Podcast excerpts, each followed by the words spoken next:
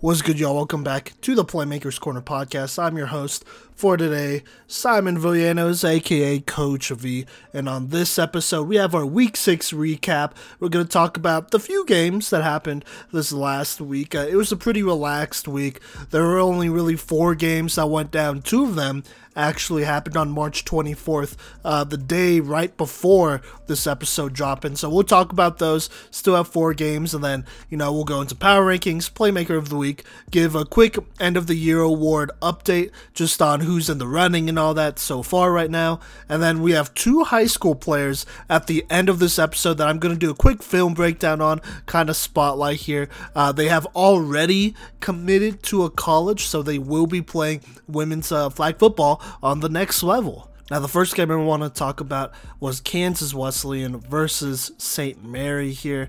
Uh, they were playing the Spires. This was on March 18th, on Friday here. This was going to be a big matchup regardless here. St. Mary, you know, they're trying to bounce back and, uh, you know, get back into the groove of things. They've only really beat uh, Cottey one time here this season. So they have one win on the season. And then Kansas Wesleyan they're coming off that Florida trip. It was a little tough. I mean, they didn't get beat too badly here by some of these teams. I mean, they lost to Warner 32 13, Thomas 26 6, um, Webber 26 7. And so they're looking for a little bit of a bounce back here after having a solid start uh, to the season, going 2 and 1 uh, before that Florida trip here. And so here we go. Uh, they are over at St. Mary, and so they are playing away here now. I'm just going to give it a heads up. Um, look, this stream was kind of it was a little glitchy, you know, and so I'm gonna kind of just uh, keep it pretty simple here. I mean, Kansas Wesleyan they did win this game, 34 to 12, but going into the third quarter, it was basically a one-score game. I believe Kansas Wesleyan was leading by eight. It was 20 uh, to 12 here, and so um, it was a relatively close game. And you know, uh, USM the Spires they had some chances here to go ahead and go up by a little bit, but I believe, you know, Kansas Wesleyan had a nice little push at the end there, including a really nice interception that they made. Um, I believe it was Angel Roman who dove for a tipped pass and absolutely intercepted it. And so that kind of helped swing uh, the, you know, swing the game a little bit early on here. And so Kansas Wesleyan was leading by a bit, but what would happen is that they would kind of, uh, well, they would basically pull away here in the third and fourth quarter, uh, beginning with Brie Hernandez, Brianna Hernandez Silva, uh, throwing a nice ball to a receiver. It was basically a seam route here, and so she goes ahead and throws a seam route. Receiver makes a leaping catch for about a 20 yard touchdown. They would also get the conversion, and so that would put them up 27 to 12, kind of making this, you know, a. Um, I mean, a two score game here. Uh, and at this point, it, like the weather was pretty bad. And so it was kind of tough moving the ball up and down. And so this was pretty definitive here when they did score. But regardless, USM did actually drive down the field. Uh, a Caroline Simpson uh, slant route here, slant reception here, I should say. It was about a 15 plus yard play, would actually put them in the red zone but somebody would uh, intercept the ball for Kansas Wesleyan here and end that drive. And honestly, that would basically be it. I mean, um, Kansas Wesleyan would score another touchdown here. I believe Silva would pitch it to a running back in the fourth quarter, and they would score a 20 uh, yard touchdown, uh, rushing touchdown, I believe, is what it will go down as. And so there you go. Kansas Wesleyan does win this one uh, pretty easily, 34 to 12, with a big second half here. Uh, St. Mary, I mean, they had their chances here, but unfortunately, they just came up just a little bit short here at the end of the day for Kansas Wesleyan. Some key contributors was Angel Roman. She had 60 receiving yards, along with two interceptions and then three receiving touchdowns. Uh, the quarterback uh, for Kansas Wesleyan, Brianna Hernandez Silva, had about five total touchdowns, 110 passing yards, and 275 rushing yards. Kind of a lot there uh, doing their thing. As you know, this Kansas Wesleyan team, I mean, a lot of those big plays came from Angel Roman. I believe she did get that um, interception where she had to dive for it off of a tipped pass, and then that end zone pick must have been her, along with a touchdown at half, or at the end. Sorry, not at half, but in the fourth quarter. So there you go. Kansas Wesleyan gets back on track here, gets back to their winning ways. Uh, St. Mary, I mean, you know, they were there were definitely opportunities to get back into this one. I mean, they did get back into the red zone after that uh, Kansas Wesleyan touchdown. If they scored there, it would be a one-score game, and then basically, I mean, you need a touchdown to go ahead and tie it in the fourth quarter, but Unfortunately, like I said, they just came up short, and so there you go there. Now, St. Mary, they will play their next game here. Uh, they would have played their next game here on March 23rd on Wednesday against Ottawa, the defending national champs, so they would actually be going there, and so that is a big deal here. And so let's go ahead and talk about that game here. Now, this uh, game against Ottawa, Ottawa, you know, they had a little bit of a Florida trip of their own, beat a very good Warner team, but unfortunately came up short against a very, very tough Thomas team that is now number one in our rankings. And then after that, they lost a pretty big one to Webber, 31 to 0, basically 31 33 to 0.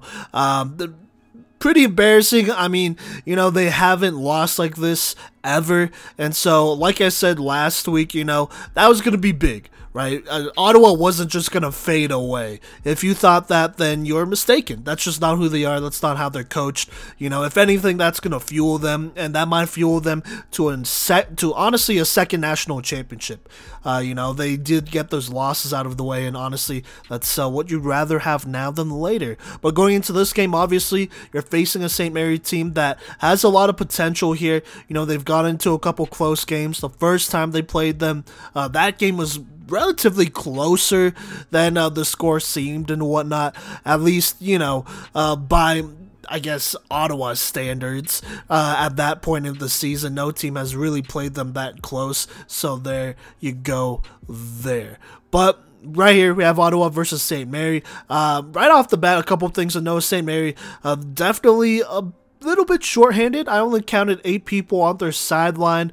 Uh, once again, not having their starting receiver and uh, losing a couple other players for sure here. And so, definitely a little bit shorthanded. I mean, at this point, all eight really all seven players uh, would, uh, or at least seven players, would probably have to play both sides of the ball. So this is going to be tough regardless, especially against an Ottawa team that is not only talented but is deep as well. But uh, Ottawa, you know, they weren't without injuries as they were missing Jaslyn Camacho out there. I believe she had an ankle injury, so she was not available for this game here. But you know what? Let's go ahead and hop into the action here.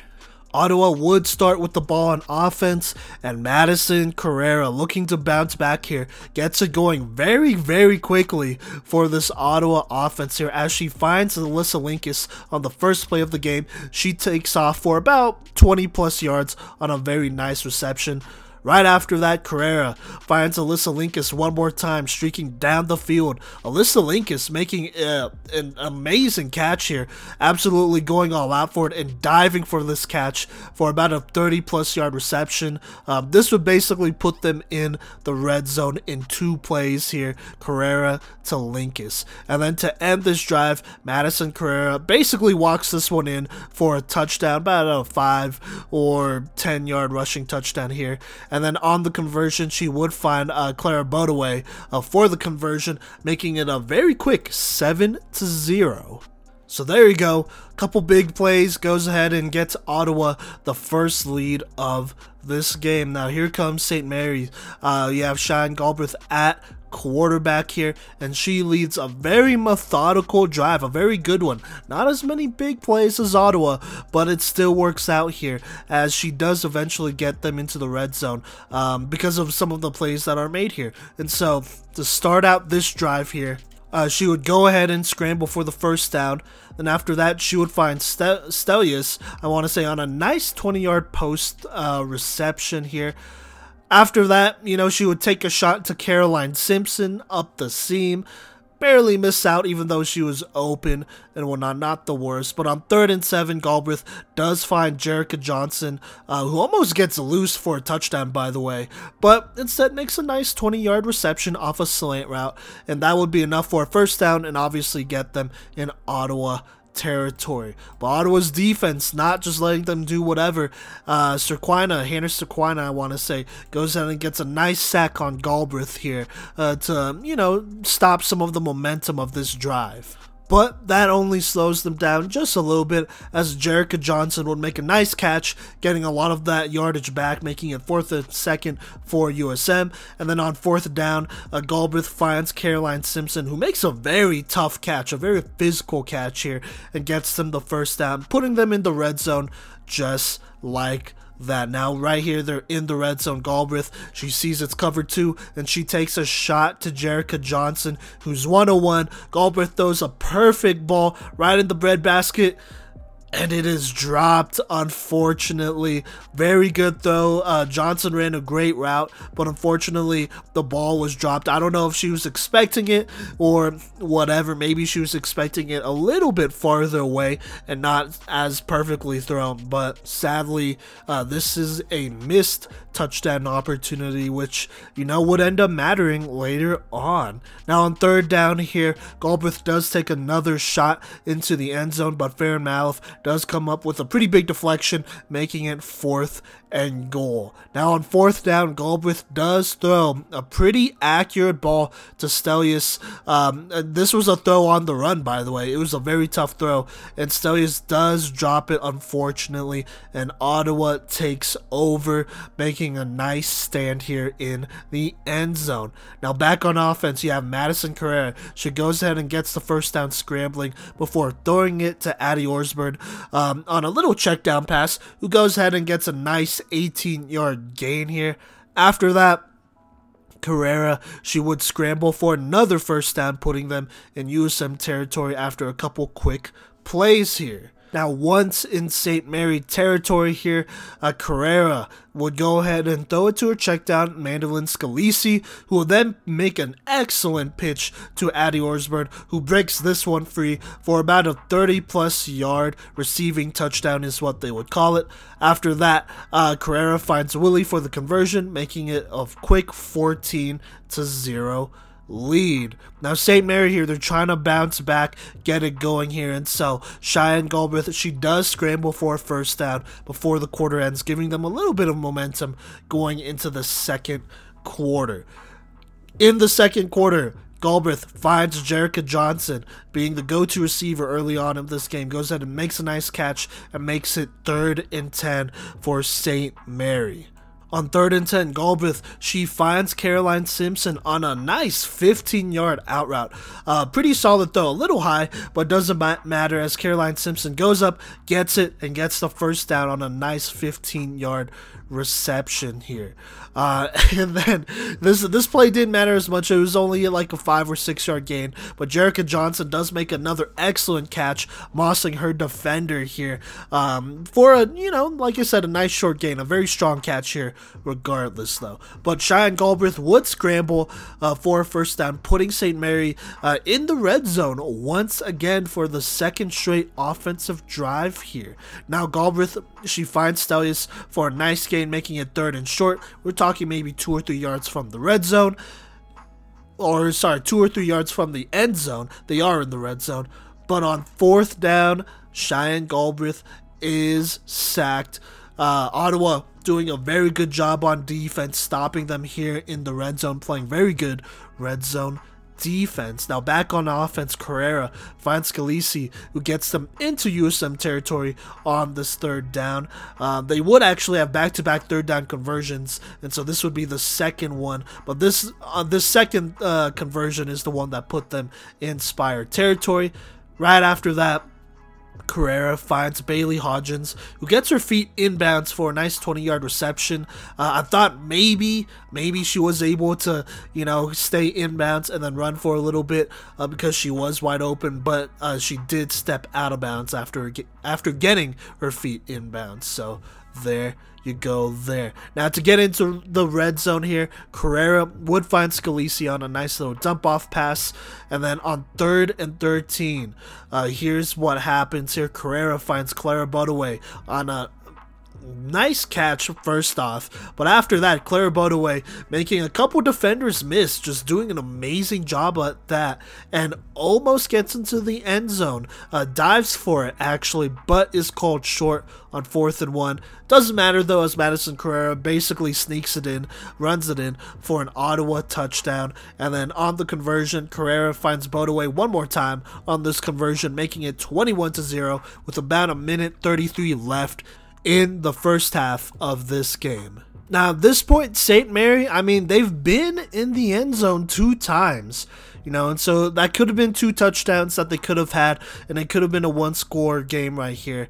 But going into uh, you know this uh, next offensive drive they have about a minute 33 left if they could score here i can imagine that they'd be happy uh, with it only being a two score game going into halftime but unfortunately, St. Mary, I mean, they're just out of sync at this point. A couple of very key drops uh, kind of kills this drive here. But the thing that would really ha- hurt them is that basically they would try to punt the ball and the snap goes over the punter's head here. Now, it was pretty windy out there, and so just going to throw that out there. But you know how it goes uh, in women's flag football. You know, there's no fumbles here, and so it's a spot foul. So wherever the ball lands, that's where the team takes over. And so Ottawa actually takes over on the 11 yard line, only 11 yards away from the end zone. And they would go ahead and convert here. Madison Carrera running it in for an easy uh, touchdown here, her third rushing touchdown of the game and of this half. They would also get the conversion as well. Carrera finding Kimberly Ibarra, um, who makes a tough catch, by the way, but gets the conversion, making it 28 to 0. And that's basically how it is going into half. Uh, honestly, at this point, it looks like this game is over, but, you know, USM, they show a little bit of life here, as in the first play of the third quarter, Galbraith takes a shot to Jerica Johnson, who absolutely just scorches the defense here, finds a hole in the zone, and goes ahead and takes it to the house 64 yards for a touchdown. Now they barely missed conversion here, and so that kind of hurts their momentum a little bit, but still though they get on the board, making it 28 to 6 here. Now, we have Ottawa. They are on offense here. Carrera does scramble for about 17 yards to start the drive. Then she finds Alyssa Linkus that would go ahead and get them into USM territory. But here's what happens next. Carrera does try to throw a dump off pass to Addie Orsburn here. Uh, the pass was definitely a little bit high, and so the ball pops up, and Jerica Johnson will actually come down with a pretty key interception here but St. Mary here, you know, not quite getting it together uh, on offense at least. Uh, you could kind of tell there's a little bit of fatigue setting in here. And so after they get the first down shot, Galbraith does throw a pretty bad interception to Abby Brown, who absolutely just jumps the route here. Um, Galbraith was just trying to throw it short, and uh, they were ready for it. And so OU actually gets the ball back. But Ottawa having some offensive struggles of their own. Uh, mostly misfires here on some throw on the runs, not even like setting and throws. They were definitely throw on the runs, and so some misfires here would make, basically make them go three and out here. So USM, you know, still they still have some chances here to win this game. And so Galbraith finds Ellie Campbell up the middle for a first down. That also gets them into uh, Ottawa territory. Then she zips it on a very nice throw on a slant route to Jerica Johnson, who gets them a first down on a nice 17 yard reception. That would also put them in the red zone for the third time today. But unfortunately, Galbraith does try to throw to her check down again. Abby Brown makes a nice interception, her second interception of this game, and that would basically do it here as Ottawa's offense would wake back up real quick here. Carrera finds Bodaway for a first down. That would also put them in USM territory. Then after that, she would make a nice throw on the run in rhythm to a receiver, Bailey Hodgins, who catches a very easy touchdown on a beautiful throw. Um, they would also get the conversion. Carrera would run this one in, making it 35 to 6 Unfortunately, this game would be over. They would put in backups, uh, or well, St. Mary couldn't, but Ottawa would after this uh, put in their backup quarterback, and so the final score would be 41 to 12 here. You know, St. Mary having a lot of opportunities, honestly, to win this game. They did get into the red zone three times and did not score uh, three of those times. And so that's kind of a big deal. Uh, obviously, you cannot have that.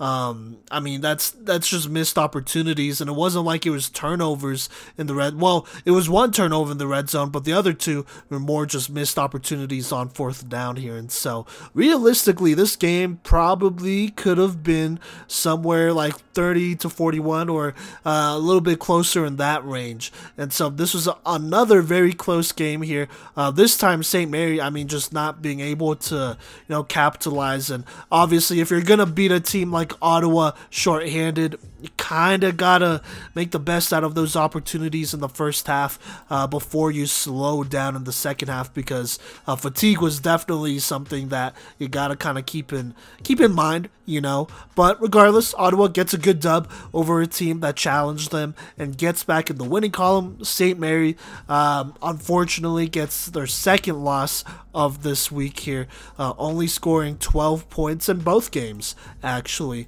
um, regardless against very good opponents. Speaking of good opponents, this next game I'm going to talk about is St. Thomas versus Thomas University. Thomas University on an absolute roll right now, obviously upsetting Ottawa the previous week, doing all that great stuff there. Uh, St. Thomas coming off of a little break here last playing March 10th. That was a Thursday, so a couple weeks back against Keiser University, where they did lose 0 to 19.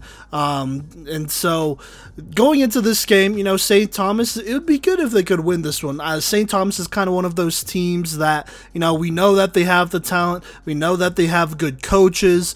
It's just a matter of, you know, having them beat consistently some of these top dogs here, not only in the Sun Conference, but in the country.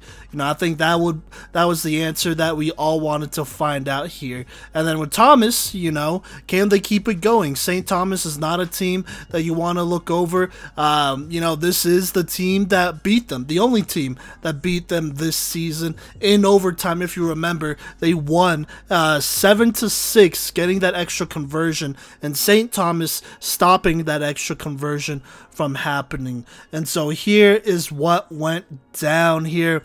Jada Reese gets a big sack that would go ahead and kill a St. Thomas drive, the first drive of the game here, and so they would go three and out. Uh, Jada Reese, uh, her name's going to come up a lot more here. And then Brittany Delva, she does get the punt, and then she basically returns it to the end zone, so that's a pretty good deal there. And on the first play for Thomas here on offense, Shelby Hartley, the quarterback, finds Kiera Knight taking shot into the end zone for a pretty good 20-ish yard touchdown reception and the Thomas lead just like that. Now St. Thomas they would stop the conversion but like I said Thomas would take the lead for the first time today going up 6-0. Now, this is a very interesting storyline, probably one to follow here, but it was Julianne Yulkowski, I want to say, the freshman from St. Thomas here. She was actually the one getting start getting the start at quarterback today, despite Holly Near being healthy um, this game. And I know she was healthy because she would literally go out there and punt the ball. And so obviously, I mean, I, I think so if she's healthy enough to go punt and do all that great stuff she's probably healthy enough to play quarterback. And so this is a very interesting quarterback change here. Uh, I wouldn't say uh, not unsurprising, but you know, Holly Near was the starting quarterback for. You know, basically every game this season except for this one, including the last time they beat Thomas University about a month ago. So we'll have to see what's up with that here in the future. But for now, Julianne Yukowski did get the start at quarterback. And so she would get this thing started, finding her receiver, Miranda Fairdes, for a first down on a nice check down. After that, she'd make a nice throw to Destiny Francois for about 10 plus yards. But then Jada Reese would go ahead and disrupt this whole drive and get her second sack of the game. And so here we go. We have third down, but Jada Reese comes up big. Again, Julianne Yukowski tries to scramble away, but Reese tracks her down, grabs her flag, and basically forces the punt here. And so here we go. We have Thomas back on offense. Shelby Hartley, the, in parentheses, athletic quarterback, finds her star receiver, Brittany Delva on a quick throw and a first down. After that, though, uh, St. Thomas's Dejanise Paris, DJ Paris, gets a pretty big uh, pass deflection on third down, forcing fourth down here. But no worries here as Shelby Hartley uh, goes ahead and rushes for the first down and puts them in the red zone. Once in the red zone, Hartley escapes the pass rush on the run, finds Brittany Delva, who makes a highlight reel worthy one handed catch for about a nice 10 ish yard touchdown reception. Kiana Cole would run this one in for the conversion, and so just like that, Thomas takes a 13 to 0 lead. Now, Back on offense, we have St. Thomas and Jada Reese sacks Yolkowski again. Uh, I believe the announcer said that was her fourth sack of the game here in the first quarter.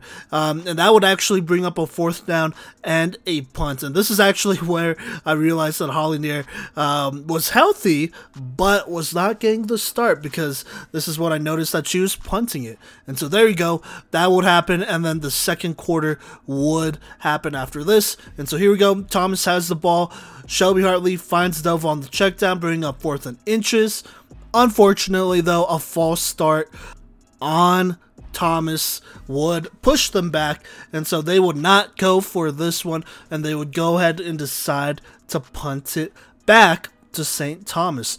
And so here we go. We have STU, uh, Julianne Yukowski. She is trying to get something going here. She finds Kaylee Miller, who makes a nice move and gains St. Thomas a couple of yards here. But then here we go. Jada Reese with her fifth sack of the day on third down basically forces another St. Thomas punt. Now, Thomas, they're struggling a little bit to move the ball themselves here as Hartley does throw two incompletions to start this drive. Uh, one of those was a throwaway. The other one, she took a shot downfield and she just barely missed it. It was slightly overthrown. And then we have Kiana Acol uh, on the double pass. She finds Margarita Pena, but they are still short. And so they basically are forced to punt it going three and out. And so here we go. St. Thomas, they're driving after the two minute warning, it is third down, and Yukowski does find her check down, who will get the first down um, pretty soon after that two minute warning. Then she would throw it short to Miller for a couple yards. Then Destiny Francois, who makes a very tough catch for 10 plus yards and a first down. And that will put them into Thomas territory. But Thomas would end up stopping St. Thomas here and get the ball on offense with about 40 seconds left. And so the move here uh, for Thomas was yo, we're going to take a couple shots downfield. If we go up by three scores, that is the perfect situation for us. And we're just going to use up the rest of the clock. Uh, you know, they don't need to score that many times. As long as they have a good, firm lead, they're going to run with it, uh, literally run with it, and use up that clock. And so here we go. Hartley does find a receiver downfield for a nice, solid 10 yard reception.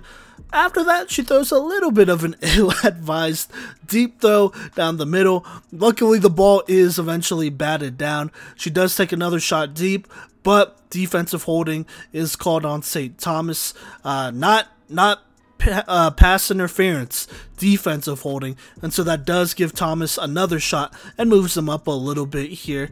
And so Hartley, she does find um, Margarita Pena, who does get the first down for them and puts them into the red zone on a nice 10 plus yard reception. And then here we go. You know, we're in the red zone here. They're trying to score, basically put this one away. Hartley does find Jordan Bartanowski, I want to say, who, who first off makes a great catch and basically reaches out for the end zone, but is called about a yard short. And so that's when Thomas calls the timeout with about four seconds left. They want to go ahead and put together a nice little play here to run and whatnot and potentially go up by three scores. St. Thomas would then call a timeout after that. And then here we go.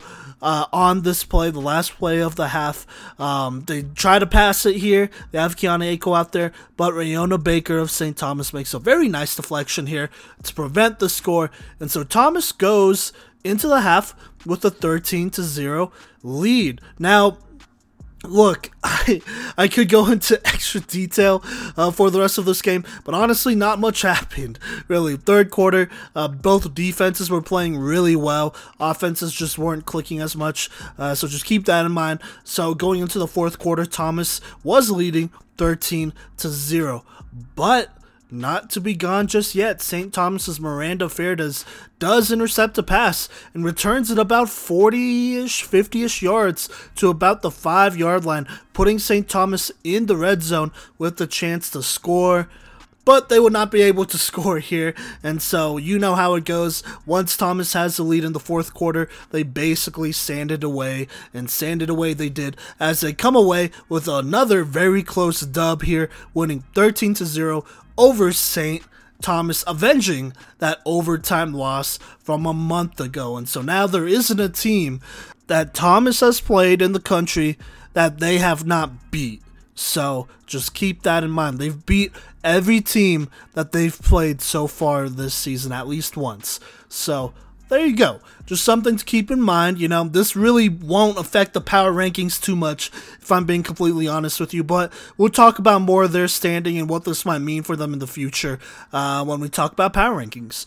But last game of the week, like I said, pretty short week here. We have FMU versus Webber here. Webber having a very hot start. Well, not a hot start, having a very bad start to the season, and then having a very, very hot week five where they rip off a couple wins in a row, including a big time drumming of the defending national champs, giving them the worst loss in uh, Ottawa program history. And so Webber, they're they're riding high here, and you know they want to come into Florida Memorial and take care of business. If you remember, uh, they did beat Florida Memorial. I want to say in the first game this season. So there you go, Florida Memorial. Obviously, they have that win against Midland. Other than that, you know they've been trying to find their way here, and so here we go, Webber on offense. They have a very long and consistent drive, but it does end with Sierra Harris punching in a nice little rushing touchdown for Webber, giving them the lead. Now they don't get the conversion, but they still have the lead, so they're up six to zero. Now, uh, this was it kind of, this game started a little slow, not even go live. That Webber drive took a lot of this first quarter, and so nothing would really happen until the second quarter here. And in the second quarter, FMU they're trying to drive here, you know, get some things going, but this Webber defense does stand strong at about midfield and forces a turnover on downs with great flag pulling, and so they go ahead and take over around midfield field. Now Webber here, they're trying to take a couple of shots to put FMU away, but they can't connect, so they eventually punt it back. FMU, they get a uh, first down on a nice throw on the run, and that uh, marks the first time they cross into Webber territory. But unfortunately, Florida Memorial does throw a couple incompletions in a row. Not, like I said, not the worst reads here. I think they were the right reads, but they were just inaccurate passes. And so this would force them to punt it back to Webber here. And so here we go. Webber on offense trying to get going, trying to put some distance between them and FMU before halftime. Samantha Wilson, she's at quarterback. Throws a nice little swing route to Kayla Burrows, who gets a nice 20 plus yards, 20 plus receiving yards on this reception. That would go ahead and put them into FMU territory. Now, once in FMU territory, Wilson hands it off to Sierra Harris, who throws a pretty good ball to, I believe it's Hayden Roop, for a nice touchdown here. They would also get the conversion, making it 13 to 0, um, having a two score lead for Webber here. Now on defense, FMU, they're trying to get something going. It's only a two score lead. If they score, they're in it. You know, they're right back in it. But Sierra Harris makes a heck of an interception here. Arguably one of the best defensive plays of the season as she skies and closes that distance pretty quickly uh, between herself and the FMU receiver and goes ahead and contorts her body for an, an absolutely insane interception where she does get her feet inbounds and does have control of the ball. And so that sets up Webber pretty well here. That's probably a play that most players won't make, but Sierra Harris is just built a little bit different from most football players out here. So she goes ahead and makes it happen here. Now back on off back on offense here. This Webber offense. Samantha Wilson on the run finds Breeza Robinson, who basically makes everything else happen and makes a defender miss, and uh, well, a couple defenders miss, I believe, for a nice touchdown here. Sam Wilson would also also complete uh, the pass on the conversion, putting Webber up about 20 to 0 right before half. Now, honestly, this would basically be game here. Webber would end up winning third 32 to 0. Um, their defense playing very well, shutting down the struggling FMU team here, and then this offense keeping it going. You know, uh, just a couple of stats I want to throw out here. Hayden Roop for Webber for Webber had four receptions. 30 receiving yards, two receiving touchdowns. Also, that 20 yard touchdown run, a 20 yard touchdown run. Uh, Sam Wilson for Webber, the quarterback, she had, she won 12 of 19 for 118 passing yards, two passing touchdowns. Also led the team with 51 rushing yards, which is really interesting here.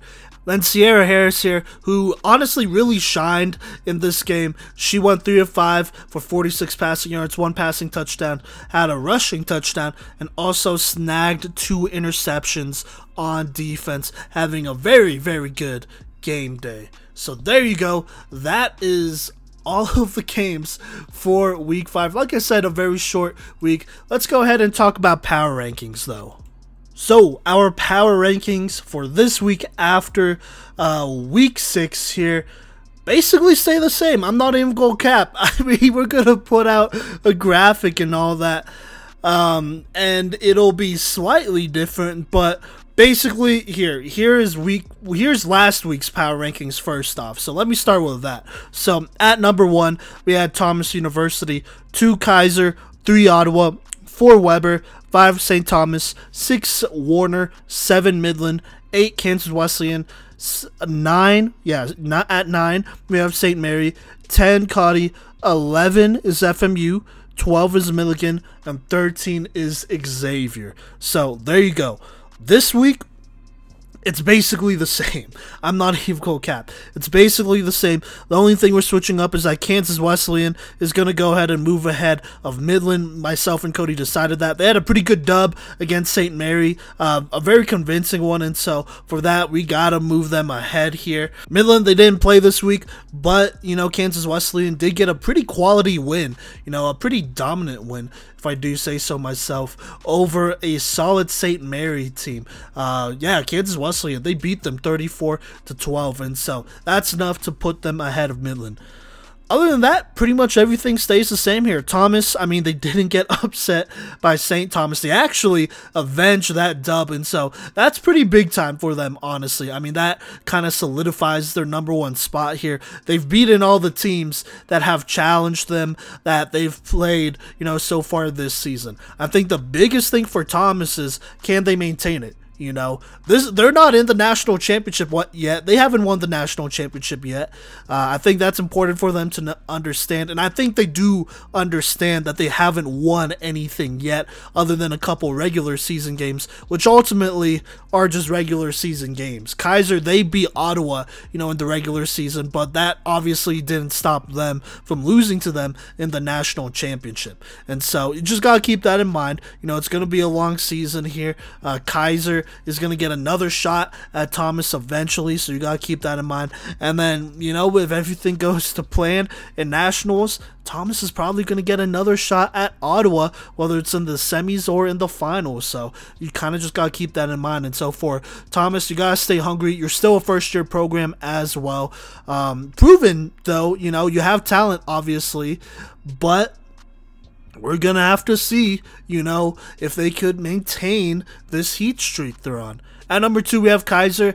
I they have not played this last week or the week before, uh, so they're they're still here. They're right here at number two.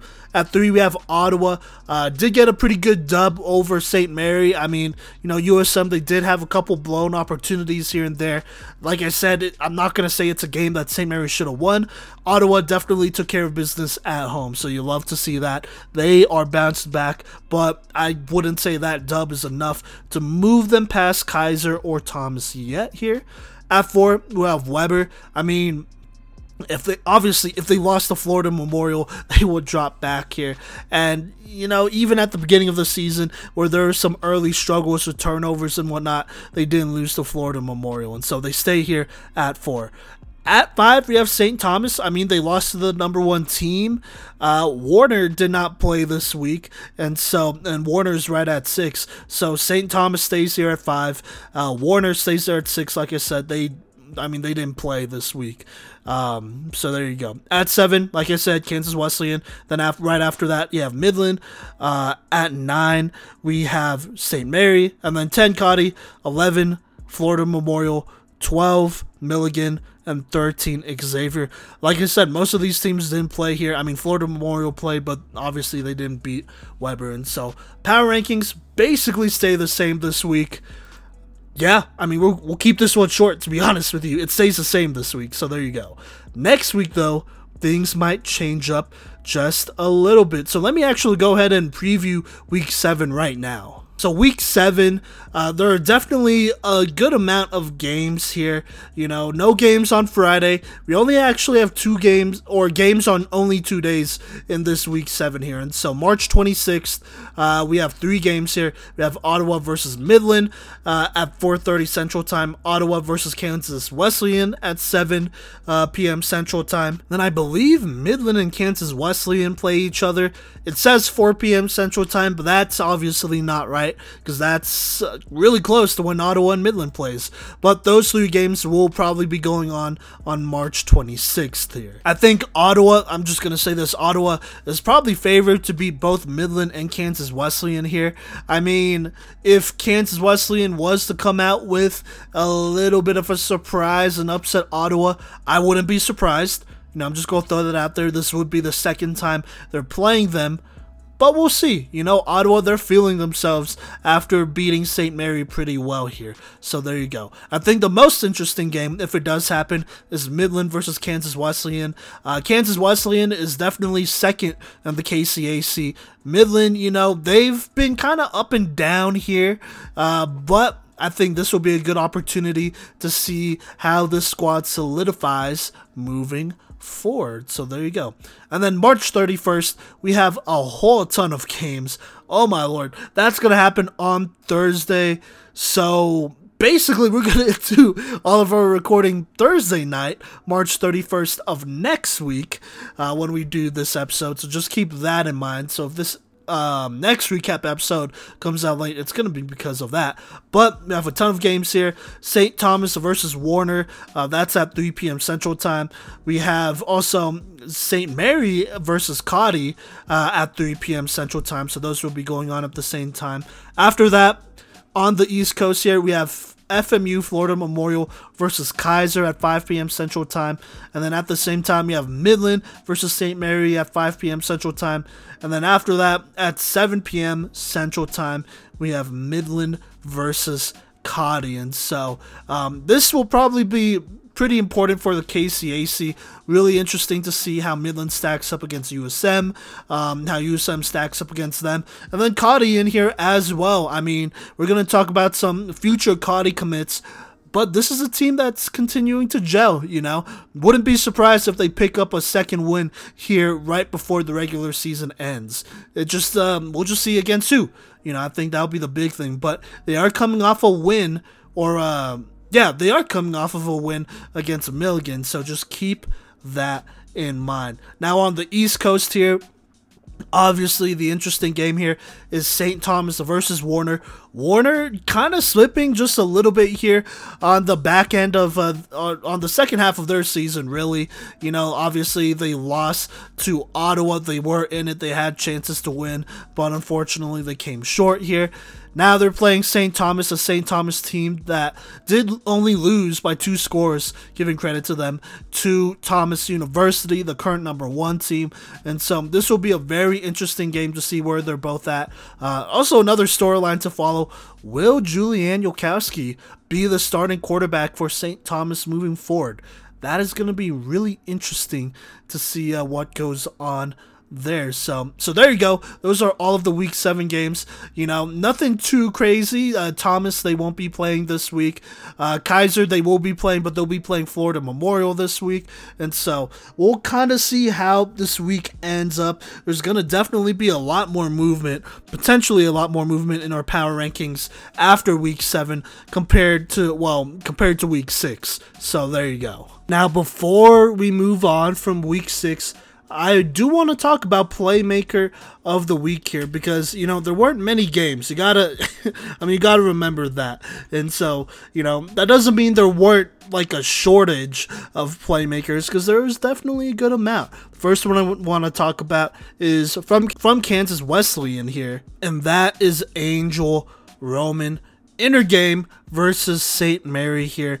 I mean, she went crazy. She had 60 receiving yards along with two interceptions and three receiving touchdowns, having a very big, um, just a very big impact this week. Also caught uh, conversion as well here. I mean, Angel Roman did it all for this Kansas Wesleyan team. I mean, there were definitely a couple well, not definitely. I mean, there were multiple game changing plays that she made that helped Kansas Wesleyan kind of secure this one late in the game here. And so, got to give her a lot of props. She did her thing as well. Now, in this Ottawa versus St. Mary game, I mean, look, Madison Carrera, she has been on an absolute roll. Now, she did, you know, lose two games uh, before, but other than that, she's been killing it game by game, and this was no exception. As in this game against St. Mary here back at home, she ran for 100, or sorry, she r- rushed for 76 rushing yards and three rushing touchdowns.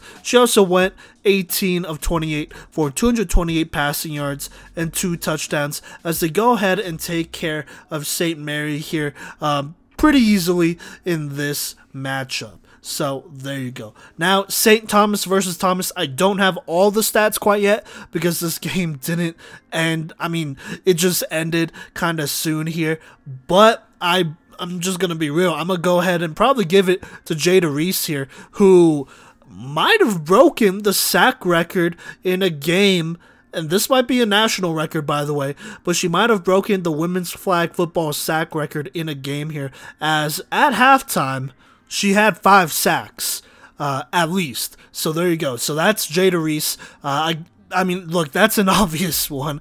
I mean, she's been big time for this Thomas defense here, but I think she definitely showed her dominance, especially in this first half here, and kind of got St. Thomas tripping up a little bit here, uh, and didn't give them many opportunities to get going. So, so there you go. I think that's uh you know, that's a pretty obvious one. And then Webber, they did beat FMU, and so for this Webber game, I'm gonna go ahead and say that Sierra Harris um, is uh, in consideration for Playmaker of the Week, as she did go 3 of 5 for 46 passing yards, one passing touchdown, a rushing touchdown, and then also snagged two interceptions as they beat down uh, Florida Memorial 32 to 0. Now, look, I think I, I, I went back and forth here, but I think I'm gonna have to give it to Angel Roman of Kansas Wesleyan. I mean, she just did her thing on offense, on defense. I mean, she came up with big plays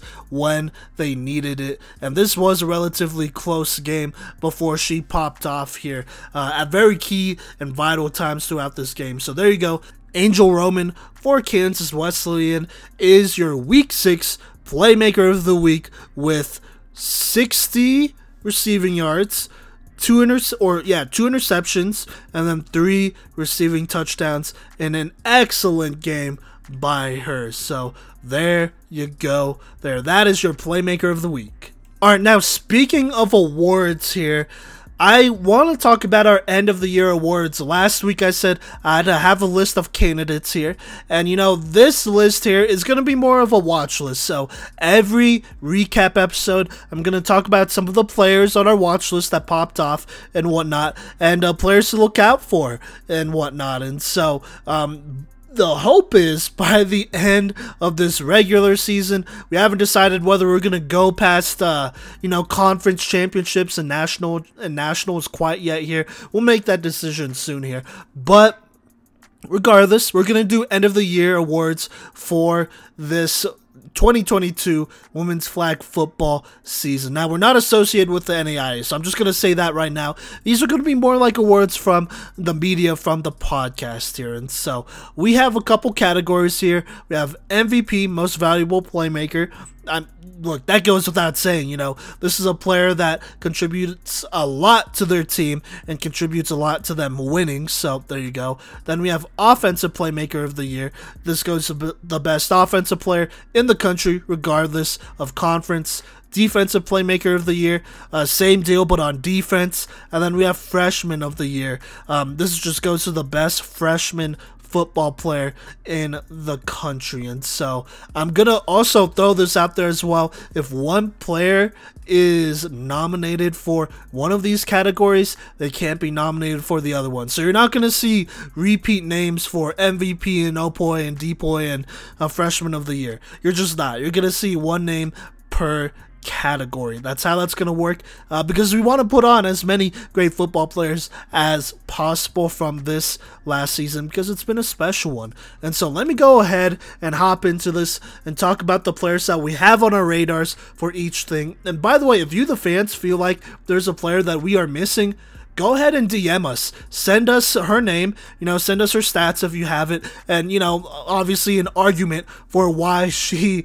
should be in consideration here. So let's go ahead and we're actually going to start with Freshman of the Year. We have a number of candidates here. Like I said, we don't have everyone's stats. Hopefully, we're looking to collect more of those uh, as the season goes on and whatnot. Eventually, you know, before ourselves vote and before you, the fans, vote, because you, the fans, will also have have a say in who wins some of these. You know, we're to have some of those stats and arguments available so that we can vote on these players. Um, so there you go. Now, it's past midseason, so just keep that in mind. We'll eventually narrow this down to a final four, and then that's how we're gonna do the fan vote and how we're gonna vote and coaches and all that stuff, which we'll figure out and announce how we'll do that later. But for now, here's what we got. So freshman of the year, we have Angel Roman from Kansas Wesleyan. We have Samantha Wilson from Webber International. We have Adriana Cavallati from Keiser University. We have Caroline Simpson from St. Mary. We have Madison Tingen from Warner. And then we have Ottawa's Addison Orsburn. So there you go there. Uh, those are our freshman of the year candidates for now. Those are players to look out for. So if you go to games, you know, look out for these players doing their thing here. And, uh, you know, look out for them to continue to do it as the season ends. For DPOY, uh, we have Jada Wilson from Kansas Wesleyan. We have uh, Webber linebacker Breeza Robinson. We have St. Thomas DB Tashumba Washington. We have St. Mary DB Ashlyn Tuss. And then we have Thomas Rusher uh, Jada Reese. So there you go. Those are our DPOY candidates. Like I said, we're open to adding more people to this list. Just know that we are to eventually, as you know, a podcast, uh, get it down to a final four as the end of the season approaches. So there you go. There. Now for offensive playmaker of the year, we have a, a number of people here. We have a Brianna Hernandez Silva, quarterback for Kansas Wesleyan. We have Keiser receiver Kennedy Foster, Ottawa's wide receiver Alyssa Linkus, uh, Webber's Sierra Harris. She's both a quarterback, running back, receiver, all that stuff. She does it all. So there you go. We have St. Thomas wide receiver Tyler Bryant. And for now, that's it. Like I said, we're open to suggestions. Go ahead and send them in, and uh, you know we'll put them on the watch list, and uh, they'll be in consideration here. Now, for most valuable playmaker, we have a lot of players here. Uh, this is going to be a tough one regardless, but we have Ottawa's quarterback Madison Carrera here. We have Warner's just athlete, Cynthia Holmes here. Uh, we have Jasmine Roden, the quarterback for Keiser. We have Caleb Burrows, uh, another athlete for Webber here. And then we have Brittany Delva, the wide receiver slash linebacker for Thomas University. So there you go there. Like I said, you know, open to suggestions. Coaches, feel free to DM us. Uh, we have DM'd a couple of you coaches. We are we've been a little busy this week. I'm not even going cap, and so we're gonna reach out to you if we haven't yet, and so that way you could give us names to look at and keep in mind as the season goes on. And then you, the fans, if you have anybody that you feel like should be in consideration, go ahead and send that in. Just keep in mind, you know, for each player here, you know, they could only potentially win one award. So we can't have an MVP also being our DPOY or our freshman of the year also being our OPOY or DPOY. You know, one player wins one award. We want to make sure we put on as many players as possible. And also, I'm just going to put this out there as well. It's probably a good time to say that we here on the podcast will probably make an all playmaker list. Uh, I mean, look, our name is Playmakers Corner, so don't blame us for for using the word playmaker so much. But this all playmaker list will kind of be like an all American list, but you know, our opinions. And so we're going to select quarterback, uh, running back, receivers, obviously, uh, then DBs, linebackers, uh, save all that great stuff. We're going to do all that. Rushers. Uh, we're going to do all of that whenever, um, you know, as as part of our end of the year awards. And so we're keeping that in mind. So obviously, if a player doesn't win OPOY or DPOY, they probably have a good chance at making our all playmaker list. So just gonna throw that out there. But we're gonna make it a big deal at the end of the year, potentially maybe even a live stream. We might vote on whether um well, we might let y'all vote and decide on whether y'all want that end of the year award show to be a live stream or not. I think personally a live stream would be lit, but um, yeah, you know that's that's just me. You know, I'm just saying. So so there you go. That is our end of the year award rundown. We'll do that every week, you know, uh, with more updates and whatnot and uh, all that great stuff moving forward. All right, so right here, we are to spotlight two high school football players here. Uh, these two are committed to the same college. They're both committed to Cottey College here. And, uh, you know, they're both very good players. Now, last week I said we did want to spotlight some players and do a couple film breakdowns, some quick film breakdowns here. And so that's what we're going to do here. Both of these players are from the state side of the country. They're from the East Coast here. And they both actually play for the Staten Island Giants flag football team. Now, for those of you who don't know about the Staten Island Giants, aka SIG. Uh, they're one of the best in the country, obviously. I mean, in the country, you have a couple powerhouse travel teams. You have uh, SIG, the Staten Island Giants. Those are like East Coast players, mostly, you know, that Northeast Coast, uh, Staten Island, New York, right? And then you have Texas Fury. That's a very, very good um, team from down in Texas. They've been on ESPN. They played at the Pro Bowl, all that great stuff. If you followed, you know, flag football, you, you probably have heard of of them a little bit here. And then you have Apex Predators. They're that Nevada team. Uh, you know, they they represent you know obviously players from over there in Nevada. I think maybe a little bit of Arizona, but Arizona might also have their own squads as well. Regardless, though, this team is one of the premier flag football teams in the country. Uh, for the most part, they do run 5v5s, so I'm just going to say that right now. Um, but, you know, they have competed in 7 on 7 tournaments, at least I believe they have. And so let's go ahead and hop into this Let's start with the quarterback, Jenna Marrero here. Now she plays for the Staten Island Giants, plays quarterback and receiver. I believe she is getting recruited as a quarterback, though. Uh, she did make the USA national team, uh, well, their juniors team here, that 17U squad that will be competing internationally here.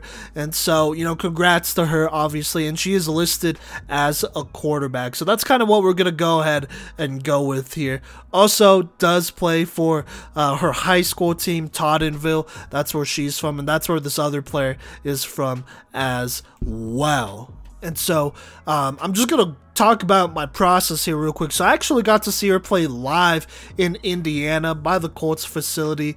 Uh, I believe it was the it was the one tournament, uh, and I want to say also as well there were trials to make that Team USA team as well earlier uh, that week, and so I was at both, and so I got to see her play there. So I'm going off my evaluation there, and you know some of the clips that I've seen uh, on her social media spread out and all that great stuff. And so let's talk about strengths in her game. So, number one, arm talent. Uh, just in general, I mean, she has a strong arm. She has shown that she could zip it into pretty uh, tight spots, but also, you know, it's not just a strong arm. I think plenty of quarterbacks have strong arms. She also knows when to throw it with touch, knows when to zip it, knows when to put it on a line. I mean, she could make a lot of throws, right? She could make almost all the throws, arguably, I would say.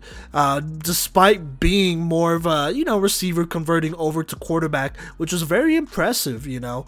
Uh, this is very good to see here. I mean, she's she's very talented, obviously, when throwing the football for a reason.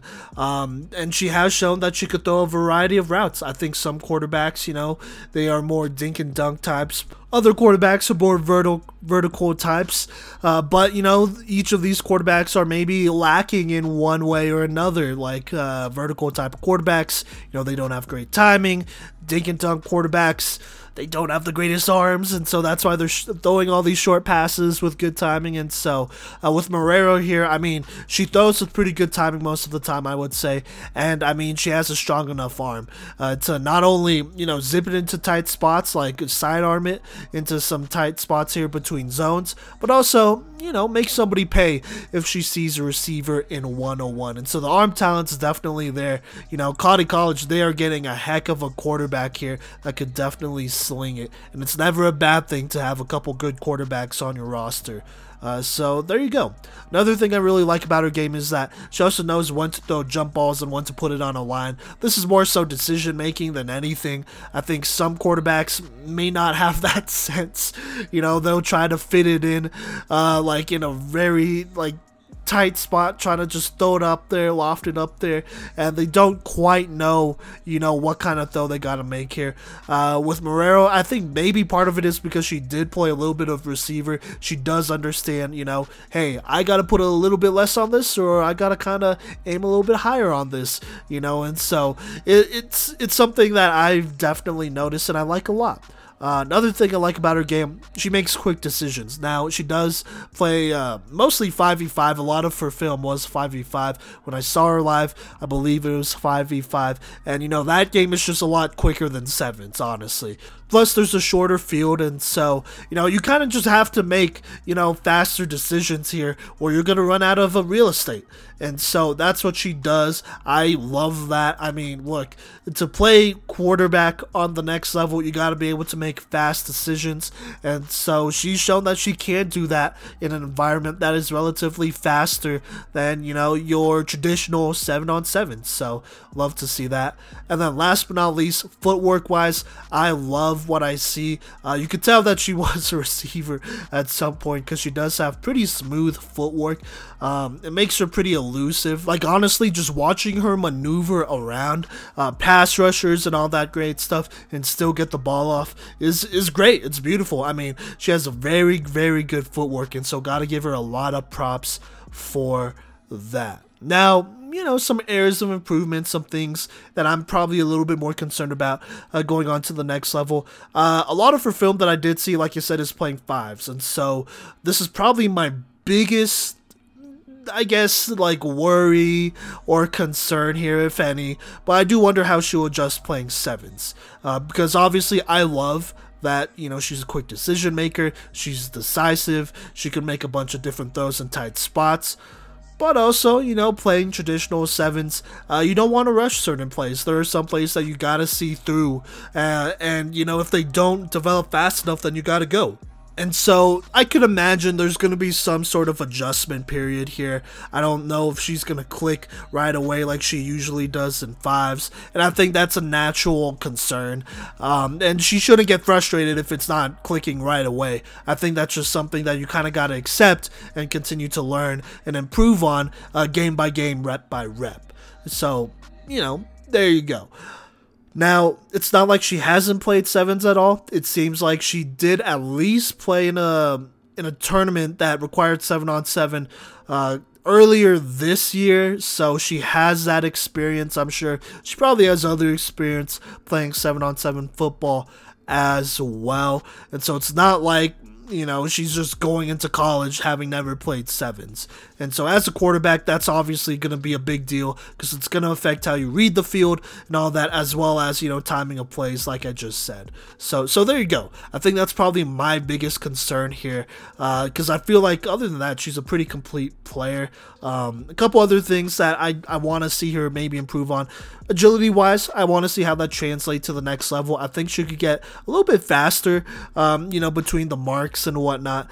Uh, could definitely be a little bit more elusive here. I think she has excellent footwork for sure here, but I think she could be a little bit faster when escaping the pocket and whatnot. She's going to have more room to work with regardless. And so you know, as a quarterback, you know, make use of the room, right? If you can make the throws downfield, which I believe she can, throwing on the run and setting and throwing, then you gotta you utilize, you know, the room that's available to you. And so I like to see her continue to work on that agility. She doesn't have to have like blazing speed, but if she could be in and out real quick, make a couple defenders miss on the next level, who are arguably better athletes than maybe some of the athletes you have faced so far, then you know? Uh, that'll that'll say a lot. That'll help her out a lot. I think that'll kind of help her game translate a little bit better uh, playing here on this next level. And last but not least i think this is more of a nitpicky thing than anything but timing. Usually she has great timing with her throws but there are definitely some throws, especially on some of these shorter ones, that are a little out of sync, especially when she's on the run here. And so uh, I think that's going to be more of a chemistry thing than anything when she gets over to Cottey College and is working with her receivers. And so, you know, just be intentional working on timing, right? Uh, make sure you're you're on the same page with your receivers and whatnot when you get out there, because I think that's going to be a pretty big deal. Altogether, though, Jenna Marrero, I think she's an excellent quarterback, a very good prospect uh, that Cottey College uh, got to commit uh, to them and whatnot because she did have a number of offers elsewhere. Uh, she got offered by Midland, St. Mary, Ottawa, uh, Cottey, obviously, Kansas Wesleyan, and Keiser. And so, obviously, if that many colleges are trying to get you, that means you gotta be some sort of talented. And she did make this nationals team for a reason. And so, she is one of the top tier quarterbacks here in this class here. And so, with that being said, I do want to talk a little bit out outlook here. Uh, look, I don't know how soon she's gonna start. I know Emily Kane is out there as well. She was uh, a fellow East Coast prospect to come over to Cottey College. And so it's definitely going to be a competition between the two of them. Kane, obviously, having played sevens a little bit longer, um, learning this playbook, going through the season already. And so she's going to have that experience on her side. And so that's definitely going to be, you know, something to consider in this quarterback battle. But I'm just gonna float this out there as well because it is flag football and sevens. You know, some teams do roll out two quarterbacks. You know, one of them is usually more a little bit more athletic, like they could go line up at receiver or running back or whatever and do their thing there. But you know, there's definitely situations where you roll out two quarterbacks and you have one get the ball. You know, dr- basically bait in all the pass rushers, then dump it off to the other quarterback, and then that quarterback completes a pass to the receiver or throw it back to the quarterback and it just goes back and forth. That is a very normal thing, I feel like, in. Um, well, in women's flag football, you see Keiser do it quite a bit with Jasmine Roden and Haley Young. You see that, and it's pretty effective there. Uh, Thomas University has shown flashes of that as well. They'll have Shelby Hartley out there and Janae Scott. Ottawa has experimented with this just a little bit here uh, between Carrera and I think Clara Bodaway because Bodaway was a quarterback before she uh, turned to more of a utility type of player there. And so that's a very normal thing. And so I could definitely see a scenario where they keep Kane out there and they have, you know, Marrero out there as well because Marrero does have receiver experience. So it's not like, you know, she can't play any other position as well. And so it'll be really interesting to see what Cottey goes with. Regardless, it's never a bad thing to continue to stack your roster with good talent. Now, let me talk about her teammate here. Uh, not only is she her teammate on SIG, but she also goes to Tottenville as well. And she will be going to Cottey College as well as they committed to Cottey together. So that's going to be really interesting. And so that's a Victoria Rosas here. Uh, look, she plays receiver, she plays DB, safety. I mean, she's a very, very talented athlete. The kind of athlete that you kind of need out there to bolster anybody's roster and, you know, will be a key starter both probably on offense and defense, I would imagine here. And so she does it all. Uh, look, the accolades are here as well. Like I said, I mean, she it, she also made that U.S. national team, that 17U team, with her quarterback, and I also got to see her play live and see her do her thing. And so, let me go ahead and hop into this film breakdown of Victoria Rosas here. And so, strength wise, you know, I think her number one strength, and probably the biggest part of her brand of football, is just her strong hands and great ball skills. The number of times she makes concentration catches that are like tipped balls or they're jump balls or they're diving catches like she she makes a lot of these and they are amazing like just go ahead and look at her profile here uh, on instagram. And man she does have a lot of very electrifying um, highlights here. And honestly she has probably made almost every catch there could be in the book here. Um, and she's just reliable. I mean that's what you want out of uh, your receiver. She'll go up and get it. She'll you know dive for it. She'll extend for it. She'll do it all. And uh, i mean look look at her hail mary catch here. Uh, look at some of these diving catches she's going to be a reliable target for this Cottey squad regardless. There's a good chance that she could potentially be wide receiver one, honestly. Uh, she'll have to compete and work for it, but there's a chance that she could get some, uh, you know, good looks out here next season as a freshman. So I'm just gonna say that she's a huge pickup for this team, and she's gonna help solidify this offense. Then also on defense, you see her make a couple really good plays, uh, mostly high point type of catches here, which you absolutely love to see. And so there you go. Number one, strong hands, great ball skills. That is part of her game. That's who she is as a football player. If you're gonna throw it her way, she's gonna come down with it. Simple as that, you know. So there you go. Uh, second thing I really like is her body control. I think she has very good body control. I mean, just watching some of these catches, there's no way that she's able to make some of these without locking in and contorting her body to, jeez, just getting in a position to make these and then still getting a foot or two in bounds. Especially in 5v5 where the fields are smaller, um, the plays happen faster. I mean, she's making some of these catches, especially some of these sideline catches, consistently here and making it look real easy. And so that's a big plus uh, in her game. And then on top of that, the last strength I want to talk about uh, is just her ability to play both ways. She plays offense and defense. She has shown that she's a capable defender as well. Um, in her seventh tournament film, she played safety, racked up some interceptions. You like to see that. Obviously, she's reading the field well, and so that's a good, you know, that's a good sign for the future here. Um, especially with just watching her on defense doing her thing. That's a very good sign for the future here. And so not only is she a very good offensive player, but she's somebody that you could throw in at defense as well, and she'll make some big plays over there if they throw it her way. So um, so there you go. Now some concerns, areas of improvements on the next level. Uh, like I said, concerned about her playing fives more so than sevens, but this time definitely more from a defensive standpoint. I think at receiver she's going to be fine. I think that game's going to translate just well. Not really worried about that. But if she is playing defense, especially safety, there's going to be a little bit more to focus on in sevens. You're going to have different concepts here. Uh, you know, the, the play clock, I guess the mental play clock, is not going to be as quick as it is in fives, you know. Some plays are going to develop a little bit more, and so she's going to have to learn to hang in there and really read some of these offenses here that are going to be running different concepts. And so there's going to be a learning curve here for sure, uh, especially if they go play some of these Florida teams. You know, a lot of these uh, athletes on those Florida teams they've played sevens basically since they were in elementary school, middle school. And so it's like second nature to them. And so there's some in and outs that they'll naturally know better than uh, Victoria here just because of that experience. And so she just has to be prepared for that. Nothing you know, nothing a little film work can't fix and whatnot. So I'm sure she'll uh, eventually get that figured out here.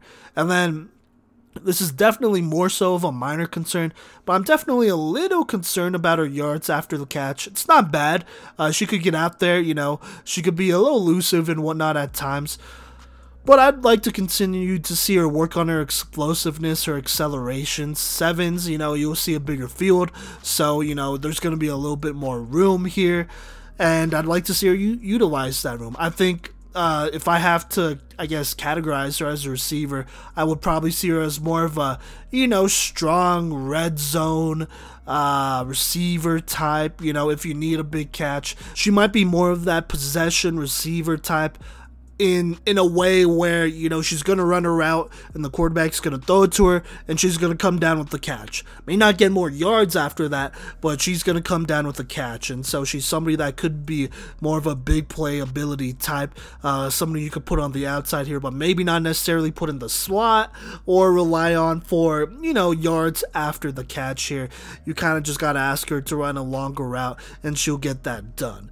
And so like I said, I don't think she's horrible. She has shown some pretty solid agility and whatnot. But I think uh, on this next level, I mean, you're going to have a lot of great athletes. You're going to have experienced athletes. I think that's the biggest thing as well.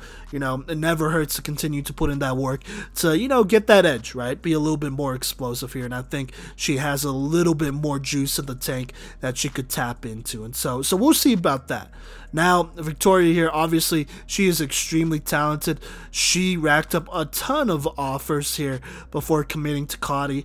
Uh, got an offer from Warner, got an offer from Hesston, offered by Kansas Wesleyan. Like I said, obviously offered by uh, Cottey College as well. Got offered by Fort Scott Community College as well, and I think that was actually her first offer. And so she racked up a couple a couple offers. Obviously, she's pretty good here, but you know, going to Cottey College with her quarterback, I think there's definitely a lot of hidden value there. Maybe not hidden value, but you know, some chemistry value, I would say, as she does have very good chemistry with Marrero here. You know, there are a couple plays where, you know, they're purely chemistry plays, right? They're just on the same page and they make a great play, uh, both of them, you know, at the same time usually. And so uh, that's kind of what you like to see here. We'll see how that translates to the next level. But regardless, Cottey, they're getting two very good players here who are going to contribute a lot to their team, um, both on offense and defense. But I would say especially offense here, as you know, defensively they've shown a lot of flashes. They've shown that they can lock up and stop opposing offenses, and really it just comes down to their offense maybe not always getting the job done. Part of that is definitely chemistry. I mean, you know, some of these players haven't played with each other for as long as other teams have. And uh, part of that, you know, is just some details maybe not being noticed as much. But you bring in these two players, they've played with each other for a very long time here, played for multiple teams together, uh, including, you know, SIG, Tottenville, this Team USA team as well. Now, Cottey, they're going to have plenty of chemistry, and I could see them as, you know, players that could help start gel gelling this roster together here. You know, giving them a little bit more of an identity on offense potentially. But we will see outlook wise. Um, look, I kind of expect her to be a starter on the next level, but you know, everyone has to earn it, right? Everyone has to compete. And so we will see what happens. Regardless, like I said, they're getting great football player, uh, especially in Victoria here, who can play offense and defense. And so I wouldn't be surprised if, if she started on either side of the ball come uh, 2023. All right, so there you go. Like I said, you know, we wanted to spotlight more high school women's flag football players and whatnot. These two, I would say, in the flag football community are probably well known. You know, like I said, they both made the Team USA national team, so it's not like, oh, who are these people, right? right? And then also they're both committed to college, playing college football at the next level. So that's the most important thing, obviously, there. And so I just want to say, on behalf of the Playmakers Corner, congrats. You know, um, congrats on committing to Cottey College. We know Coach Matt over there, uh, the whole staff, they're going to be great. Uh, our homegirl, Kenzie Murdoch, is out there as well.